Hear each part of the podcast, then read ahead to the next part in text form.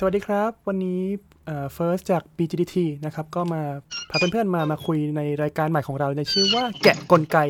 นะกับตอนที่ 1 ก็ก่อนอื่นก็ขอแนะนำผู้เข้าร่วมรายการก่อนทั้ง 5 ท่านรวม First นะครับเช่นครับหมิง BGT ครับ ปันโอ้บีจีครับครับอ่าอิมบีจีดีทีค่ะอ่าครับจำเสียงไว้นะ เราเราไม่ไม่มีป้ายบอกว่าใครเป็นใครนะครับก็วันนี้ในในรายการแกะกลไกตอนที่หนึ่งจะมาพูดถึงบอร์ดเกมนะครับที่เราหยิบมา ก็เนื่องจากเป็นตอนแรกก็จะให้สั้นๆ ง่ายๆ ก็เลยหยิบเกมที่เรียกว่า Sushi Go ขึ้นมานะครับก็ Sushi Go นะสำหรับใครที่ยังไม่เคยเล่นก็เป็นเกมแนวการ drafting แบบหยิบการ์ดแล้วก็ส่งต่อนะสำหรับผู้เล่น 2-5 คน เราจะแกะ 3 ประเด็นหลักได้แก่นะครับหนึ่งคือกลไกหลักที่น่าสนใจของเกมนี้ 2. คือธีมกับกลไกเนี่ยสอดคล้องกันอย่างไร ก็ 3. ส่วนประกอบเพิ่มเติมอะไรเนี่ยที่จะทำให้เกมนี้น่าสนใจนะเริ่มที่กลไกหลัก ก่อนก่อนนะว่ากลไกหลักที่น่าสนใจของเกมนี้คืออะไรบ้างอ่ากลไกที่น่าสนใจของเกมนี้นะคะหนูคิดว่าจะเป็นการดับการ์ดะคะมันมันจะเหมือนแบบเป็นการแบบการดับฟิงนิดนึงเพราะว่าเหมือนเราได้คิดเองว่าเราอะอยากเลือกที่จะทำอะไร ทีนี้ถ้าเป็นคนที่แบบว่าเล่นแล้วมาใส่จำนิดนิดหน่อยหน่อยเนี่ย ก็จะแบบว่าอย่างสมมติหนูรับการ์ดมาจากคนต่อไปเนาะหนูก็จะจำว่าการ์ดทั้งหมดเนี่ย มีอะไรบ้าง มันก็ทำให้แบบเล่นได้ง่ายขึ้น แล้วก็มีที่คิดว่าไม่รู้นะ อันนี้อาจจะเป็นเพราะวง แต่ว่าเหมือนแบบ interact ระหว่างผู้เล่นอะอย่างวงหนูเนี้ย คือว่าไม่ใช่ว่าแบบว่าเรานั่งเลือกการ์ดอย่างเดียวไง มันก็จะมีแบบคุยกันบัฟกันบ้างอะไรเงี้ย ทั้งที่แบบตัวเกมอะเขาอาจจะอันนี้ไม่รู้ว่าดีไซเนอร์ออกแบบมาเพื่อให้บัฟกันหรือเปล่า แต่ว่า มันก็จะมีแบบเออ กูรู้มึงไม่มีหรอกอะไรอย่างนี้ ประมาณนี้ค่ะ ที่อิมคิดว่าเป็นกลไกที่น่าสนใจ ผมก็เห็นด้วยกับอิมเนาะเอ่อโปรแกรมหลัก เอ้ย mechanic หลักเกมเนี้ยคือมันชัดมากเพราะว่าเป็นมันคือ draft แน่นอน แล้วสิ่งที่มันเจ๋งของเกม draft เกมนี้คือ ของทุกอย่างในมือมันคือของดีอะก็คือทุกอย่างมันก็แบบทำแต้มให้เราได้หมดนะครับเลยรู้สึกว่าพอมันอยู่ในมือเราอะทำให้แบบเราต้องมีการตัดสินใจว่าเอ้ยอันไหน อันนี้ดีหรืออันนี้ดีกว่า อันนี้ส่วนตัวผมนะ ผมไม่ค่อยรู้สึกว่าตอนที่เล่นเกมเนี้ยแบบมันมีของเสีย ก็เลยรู้สึกว่าการการดราฟของเกมเนี้ยมันค่อนข้างทำได้แบบลื่นไหลดีมากคือกูดเนาะใช่ฟีลกูดมากครับ ก็ของผมผมไปผมอยากจะไปพูดเรื่องเนี่ยครับกลไกการได้คะแนนมัน ที่จุดที่น่าสนใจของมันคือ มันจะมีสิ่งที่เรียกว่าพุดดิ้งอยู่ คือตัวอื่นเนี่ยมันนับในรอบโฟกัสในรอบ แต่ว่าอีพุดดิ้งเนี่ยมันจะนับตอนจบเกม มันก็ดูแบบเอ้ยก็แค่คะแนนอาจจะเก็บระหว่างรอบเอาให้เยอะๆก็ได้อีพุดดิ้งเนี่ยมันดันมีข้อเสียใหญ่ใหญ่หลวงมากว่าถ้าใครมีมาน้อยที่สุดตอนจบเกมแม่งโดนลบคะแนน ตรงนี้ผมเลยมองว่าคะแนนในรอบเราก็ต้องเก็บ แต่ถ้าจะไปเก็บพุดดิ้งคะแนนในรอบก็จะน้อย แต่ถ้าไม่เก็บพุดดิ้งเลย ตอนจบเกมก็มีสิทธิ์โดนลบคะแนนได้ มันเลยทำให้การนับคะแนนตรงนี้ครับ ไปเสริมไปส่งเสริมนะ ผมมองมันคือ การส่งเสริมกลไกกลไกหลักอีกทีหนึ่งที่ว่าฉันได้การ์ดมาแล้วฉันจะเลือกอะไร ตรงการแบบ balance คะแนนเนี้ยครับทำได้ค่อนข้างดีสำหรับผมมองว่าอีตัวกลไก mechanic การเล่นอะมันค่อนข้างเล่นง่ายมากเลยนะคือ สมมติเราไม่ต้องรู้เราแค่อธิบายว่าเอ้เก็บการ์ดหนึ่งใบแล้วก็ส่งมือให้กับคนข้างๆใช่ไหมเวลาเล่นกับเพื่อนที่แบบไม่รู้กฎอะไรเลยหรือว่าแบบไม่เคยรู้จักบอร์ดเกมอะมันเป็นมันเขามันเขาเลยกินง่าย เล่นง่ายแล้วเขาก็แบบต่อให้เล่นไม่เป็นรอบแรกแต่ตอนหลังๆ ฮ้ยงงนับเลขงงนับแต้มเนี้ยพอถึงจุดหนึ่งที่มันแบบคะแนนมันกองกันนะแล้วมันก็ช่วยกันนับอย่างเงี้ยมันก็เริ่มเห็นภาพแล้วเฮ้ยชนชวนเก็บอะไร มันก็จะมีเริ่มมีกลไกของตัวเอง เริ่มมองเห็นเพื่อนข้างๆ ซึ่งแบบมันค่อนข้างเล่นง่าย แล้วก็แบบว่าในช่วงรอบแรกที่เล่นพลาดเนี่ยมันก็มีโอกาสที่จะแบบพลิกออกมาชนะได้เสมออะไรเงี้ยเพราะแบบอะสมมติรอบแรกเก็บอะไรไม่รู้เยอะมากเงี้ยมันก็เฮ้ยเริ่มพอเดาออกแล้วว่าควรจะเก็บอย่างนี้ เริ่มแบบเห็นทิศทางตัวเองอย่างเงี้ยซึ่งผมมองว่าแบบเออกลไกที่แบบดาบแล้วฟิลกูดแบบ ไม่ค่อยแบบ เก็บมีปุ๊บแล้วมันเป็นเสียเลยอย่างเงี้ยค่อนข้างจะเก็บง่ายแบบว่า คือถ้าเกิดคนไม่ชอบเก็บคู่อย่างเงี้ยก็แบบอะเก็บการที่มีแต้มเพียวๆไปเลยง่ายดีอะไรเงี้ยเก็บเก็บเก็บอย่างเงี้ยก็ก็สามารถเล่นได้สามารถชนะได้หรือสามารถที่จะแบบว่าอยู่ในเกมได้อะไรเงี้ยมีความแบบลุ้นๆดีอะไรเงี้ยครับก็ปิดท้ายสำหรับผมกลไกที่น่าสนใจเนี่ย คือเนื่องจากเกมแนวเนี้ยนะครับการหยิบการ์ดส่งต่อ Pick and Pass เนี่ยมันมีมาแล้ว ฉะนั้นความน่าสนใจของเกมนี้ก็คือการที่ สกัดจนเหลือแค่แก่นของเกมนั้น ถ้าเกิดพูดถึงเกมก่อนอันนี้ก็คือ Seven Wonders เนี่ย มันมีมันคือการ draft การ์ดแต่ว่ามีองค์ประกอบอื่นเยอะมาก นับนับแต้มยาก มีทหาร มีต้องเก็บแต้ม มีต้องซื้อสร้าง wonder สร้างของอะไรไม่รู้ เยอะมาก แต่ว่าเกมเนี้ยมันแก่นของการ Pick and Pass เนี่ย มันคือมันมีคะแนนจริง ๆ ฉะนั้นมันก็เลยเป็นแบบอย่างที่ดีด้านการออกแบบที่จะแนะนำเกมเนี้ยให้คนอื่นดูบอกว่าถ้าเกิดคุณต้องการเกมแนวเนี้ยคุณลองเล่นเกมนี้ดูนะคุณก็จะเห็นแก่นของมันว่ามีอะไรที่จำเป็นในนั้นบ้าง นะซึ่งคอหลักที่จำเป็นก็หลายคนพูดไปแล้ว ก็คือเรื่องการทุกไปน่าเล่นหมดนะเล่นอะไรก็ได้แต้ม แต่ว่าเล่นอะไรตอนไหนจะดีกว่าเนี่ยก็แล้วแต่อารมณ์คนแล้วแต่แนวการเล่นของแต่ละคนด้วย นะครับหรือถ้าเกิดเราเล่นแบบจริงจังอยากได้แต้มเยอะก็ต้องดูคนในวงด้วย ต้องนับการให้ละเอียดด้วย ก็จบคำถามแรกนะครับ ต่อไปคำถามที่สองทีมกับกลไกนะครับ สอดคล้องกันอย่างไรอิมคิดว่าตัวธีมกับกลไกคือจริงๆ เราเอาธีมอะไรมาใส่ก็ได้เนาะแต่ว่ามันก็ทำให้ผู้เล่นที่อาจจะเป็นแบบเข้าถึงได้ทุกคนเพราะว่าแบบอาหารเนี่ยทุกคนจะกินกันอยู่แหละ มันก็จะแบบเข้าถึงได้ทุกเพศทุกวัยแล้วก็อย่างเช่นลองสมมุติดูว่าแบบเวลาเราเข้าร้านซูชิเนี่ยเราก็ต้องแบบ จิ้มวาซาบิก่อนใช่ไหมก่อนที่เราจะเอาแซลมอนไปจิ้มอย่างเงี้ย มันก็ดูแบบสมเหตุสมผลกันดีอะไรอย่างเงี้ย ไม่ใช่แบบคนเราจะมานั่งกินวาซาบิเปล่าๆ เพราะว่าวาซาบิในเกมนี้ไม่มีคะแนน เป็นธีมที่น่าสนใจ เพราะว่าถ้าเกิดสมมติเราเอาธีมอย่างอื่นมาใส่ด้วยการสกอร์แต้มด้วยอะไรอย่างเงี้ย บางทีคนก็อาจจะแบบอิน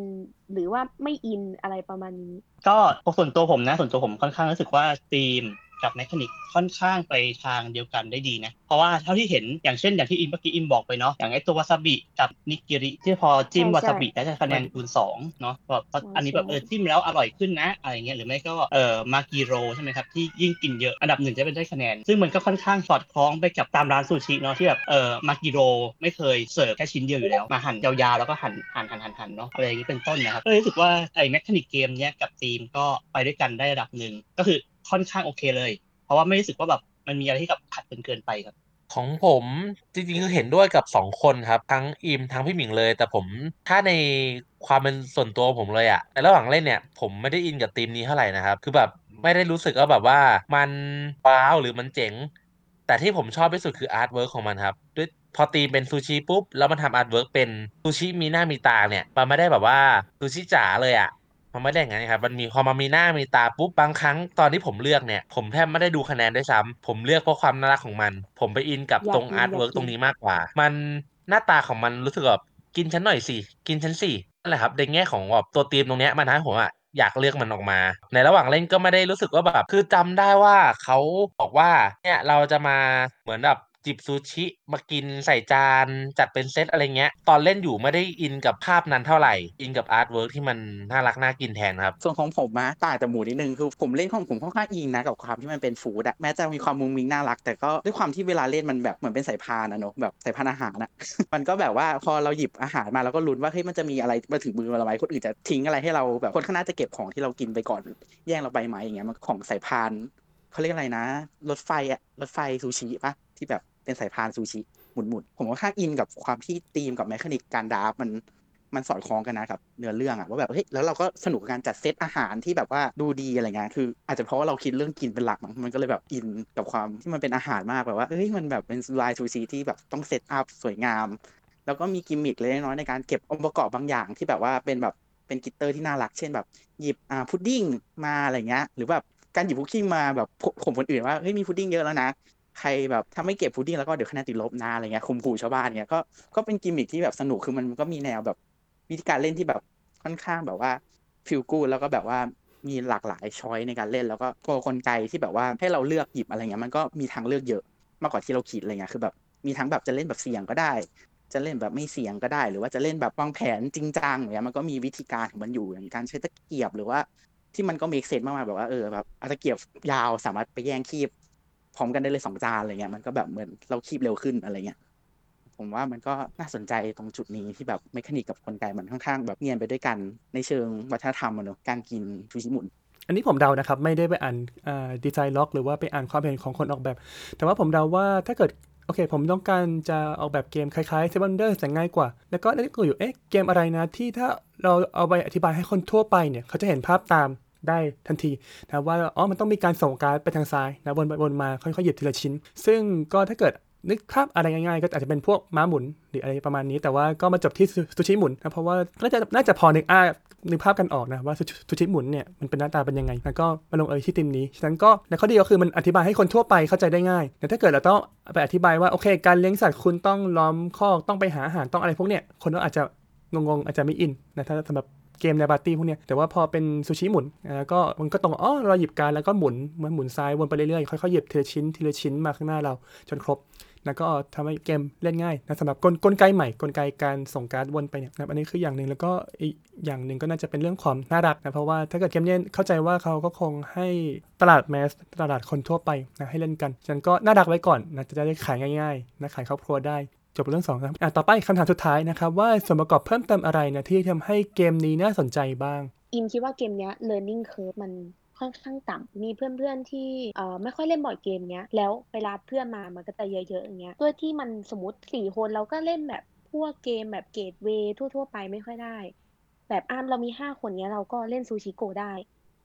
ซึ่งการที่กดอธิบายเนี่ยบอกแค่ว่า โอเค ทุกคนเนี่ย set collection มันคือตามนี้ได้คะแนนตามนี้นะ เอาแผ่นวางแล้วก็ให้ทุกคนเลือกแล้วก็วนไปเรื่อยๆเนี่ยสามรอบจบ คือมันอธิบายง่ายแล้วก็ simpleและด้วยแบบความที่ธีม แล้วก็พวกอาร์ตอะไรเงี้ยมัน ค่อนข้างสวย คอมโพเนนต์อะไรก็เป็นอย่างกล่องเหล็กหรืออะไรเงี้ย มันก็ช่วยให้เราแบบว่าเหมือนนำเสนอเกมให้แบบเพื่อนเล่นได้ง่ายขึ้นเข้าถึงได้ง่ายขึ้นด้วยส่วนตัวผมก็อะไรที่ทำให้เกมน่าสนใจมากขึ้นเนาะจริงๆคือน้องหมูตอบไปแล้วนะแต่คนก็ตอบไปคืออาร์ตเกมนี้น่ารักมากรักมากจนแบบถ้าเกิดมันอยู่บนเชลฟ์อะยังไงผมว่าเด็กจำนวนไม่น้อยที่แบบรู้สึกว่าเออ มันสวยและอยากจะเล่นมันเนาะแล้วก็อิมก็บอกถึงเรื่อง learning curve ที่ง่ายครับมันก็เลยทำให้เกมเนี้ยมันสามารถชวนเพื่อนๆเล่นได้ง่าย ด้วยอืมอันนั้นผมก็เห็นด้วย ผมยังคงยืนยันคำเดิมครับว่าเกมแม่งน่ารักมาก เกมน่ารักน่ารักน่ารักสุดๆผมเคยลองหยิบเกมเนี้ยครับไปให้คนที่ไม่เคยเล่นบอร์ดเกมเล่นเลย แล้วก็แบบว่าไม่ได้อธิบายเขาเลยนะครับว่าเกมเล่นยังไง ให้เขาเลือกไปที่เขาชอบที่เขารู้สึกว่าน่ารักและเขาอยากกินพอเลือกเสร็จปุ๊บก็อะเอาบนมือเนี่ย ส่งต่อให้คนหนึ่งแล้วก็วนเลือกแงะไปเรื่อยๆครับไม่สอนกดเกมเลย แล้วก็พอจบหนึ่งรอบปุ๊บอธิบายวิธีการนับคะแนนเขาก็อ๋อแล้วก็เล่นได้เลย เรียกว่าเอาความน่ารักเข้าล่อได้เต็มที่เลยครับ เกมนี้เดี๋ยวขอตั้งคำถามเลยเนาะเหมือนเกมนี้คนวาดจะเป็นคนไทยหรือเปล่าเดี๋ยวลองใช่ไหมหาดูค่ะอืมอ่าใช่ค่ะ Illustrator by แนนดังซีมาน่าจะคนไทยนะ เปิดดูอ้อหน้าเหมือนกันเลยคนไทยแล้วล่ะเย่แต่ว่าข้อมูลผมไม่มั่วดีใจมากครับ อะแล้วคนคุณปันอีกคนครับ คือทุกคนก็ตอบไปหมดแล้วเนอะก็เลยแบบ จริง ๆ ผมผมมองว่าจุดที่แบบทำให้เกมนี้มันแบบว่ามันง่ายหรือมันแบบมันนั่นเพราะว่าจริง ๆ แบบว่าถ้าทำอาหารอะมันแบบอย่างซูชิอะไรเงี้ยแบบทุกคนมันรู้จักมันค่อนข้างไวรัลนะเราว่าแบบเวลาเรื่องคอนเทนต์ของเขาค่อนข้างแบบ คือเราพูดถึงซูชิปุ๊บทุกคนก็แบบนึกภาพออกอะหรือว่าเข้าใจว่ามันต้องทำอะไรได้บ้าง หรือแบบอะของกินนะ อันนี้มันแบบเหมือนเห็นวาซาบิก็รู้ว่ามันคือน้ำจิ้มอะไม่ใช่น้ำจิ้มดิเป็นเครื่องปรุงที่แบบเออจะต้องกินคู่กับอะไรบางอย่างอย่างเงี้ยมันก็พอ get ได้เวลาแบบเพ ราะจริงๆตรงวาซาบิงงนะแบบ เช่น ต้องวาซาบิก่อน แล้วก็ต้องเอานี่มาจิ้มเท่านั้นถึงจะคูณสองอย่างเงี้ยคือถ้าเกิดแบบถ้าเป็นอย่างอื่นเนี่ยอาจจะงงๆนิดนึงแบบเอาต้องวางไปนี้ก่อนเหรอแล้วถ้าวางทีหลังได้ไหมจะได้คูณสองหรือเปล่าอะไรเงี้ยแต่พอบอกว่าเป็นน้ำจิ้มแบบนี่ไงเอาซูชิมาจิ้มตรงนี้มันแบบเฮ้ย get เลยนะว่าแบบเอ๋อนี่ไง มันก็เลยคูณสองอร่อยขึ้นอะไรเงี้ยก็แบบอ๋ออย่างนี้นี่เองอะไรเงี้ย ผมมองว่าแบบมันก็มีความแบบอร่อยอูมามิของแบบว่าความรวมความกลมกล่อมงานของ mechanic แล้วก็ธีมอะไรเงี้ยค่อนข้างแบบค่อนข้างดี แล้วก็แบบว่าไม่ต้องอธิบายเยอะก็พอแบบ get ได้เลยโดยที่แบบไม่ต้องกดดันว่าแบบเฮ้ย you ต้อง get เรื่องนี้มาก่อน you ต้องเข้าใจบริบทนี้มาก่อนอะไรเงี้ยของผมที่น่าสนใจคือผมมองว่ามันสอดคล้องในแง่ของผลิตภัณฑ์ชิ้นหนึ่งนะว่าเขาออกแบบผลิตภัณฑ์มาที่ 1 เล่นง่าย 2 ขายง่ายนะด้วยความด้วย art ที่น่ารัก แล้วก็ 3 ก็คือเรื่องของฮิปฮอร์อันนี้อันนี้กล่องชุดแรกสุดไม่ไม่แน่ใจว่าของปัจจุบันเป็นเหมือนกันหรือเปล่า คือยังเป็นกล่องเหล็กนะถ้าเกิดเห็นมันมันจะมีความนูนมีความอะไรมีความน่าซื้อนะน่าเก็บด้วย ถ้าชุดแรกอืมเป็นของทุกอย่างมีชุดกระดาษไปสอดคล้องแบบกัน art แรกอยู่นะทั้ง นะทำใช่บิใช่เป็นจวบปังธรรมดา แล้วก็ปัจจุบันก็เป็นกล่องเหล็กหมดแล้วยกเว้นตัวตัวปาร์ตี้เป็นกล่องเหล็กด้วยไหมครับเอ้ยมันมีตัวซูปาชิร์โรตี้กล่องปาร์ตี้กล่องกเลล่อยงครับกล่องเหล็ก มันมีชูชิโรอีกอันหนึ่งที่เป็นแฟรนไชายอ๋อแฟนอ๋ออันนั้นมันกล่องใหญ่โอเคมันมันคนละเกมกัน แล้วก็สี่คือรูปร่างรูปลักษณ์น่าซื้อน่าเล่นด้วยความที่เป็นกล่องนี้พิเศษก็คือเป็นเป็นกล่องเหล็กก็มีความนูนมีความน่าเก็บมีความน่าอะไรคือฉะนั้นทุกอย่างเนี่ยมันไปด้วยกันคือเป็นผลิตภัณฑ์ที่ขายครอบครัวขายง่ายเล่นง่ายทุกเพศทุกวัยแล้วก็เคยฟังพอดแคสต์เขาบอกว่าเกมที่ขายดีที่สุดในร้านของของเขาเนี่ยคือเกมนี้แหละใน ซูชิโกเพราะว่าผลิตภัณฑ์เนี่ยมันมันครบถ้วนทุกอย่างในปัจจัยของการที่จะเป็นสินค้าที่ดีสินค้าหนึ่ง แล้วก็ในตอนนี้ก็ยังขายได้อยู่ก็ยังแนะนำอยู่ แล้วถึงถึงแม้ว่าจะเป็นนักออกแบบ ผมก็ยังแนะนำเกมนี้ด้วยเพราะว่าเป็นเกมที่ในกลไกนี้ได้ simple แล้วก็มีทุกอย่างครบถ้วน แล้วก็มีอย่างหนึ่งเป็นโจทย์ที่น่าสนใจอยู่เหมือนกันในในแง่ของระบบ ถ้าเราเก็บเทมูระสองใบได้ห้าแต้ม แต่ว่าซาชิมิเนี่ยสามใบสิบแต้ม แล้วถ้าเกิดเราดูเลขคณิตศาสตร์ตรงๆเนี่ยถ้าเกิดสองใบห้าแต้มก็แปลว่าใบละสองจุดห้าถูกไหมฉะนั้นสามใบน่าจะแปดแต้มสิแต่เอ๊ะทำไมทำทำไมในเกมนี้มันถึงสามใบสิบแต้ม แล้วลองไปคิดกันว่าเอ๊ะมันมันเขาคิดผิดมันมันโอพีไปหรือว่ามันถูกแล้ว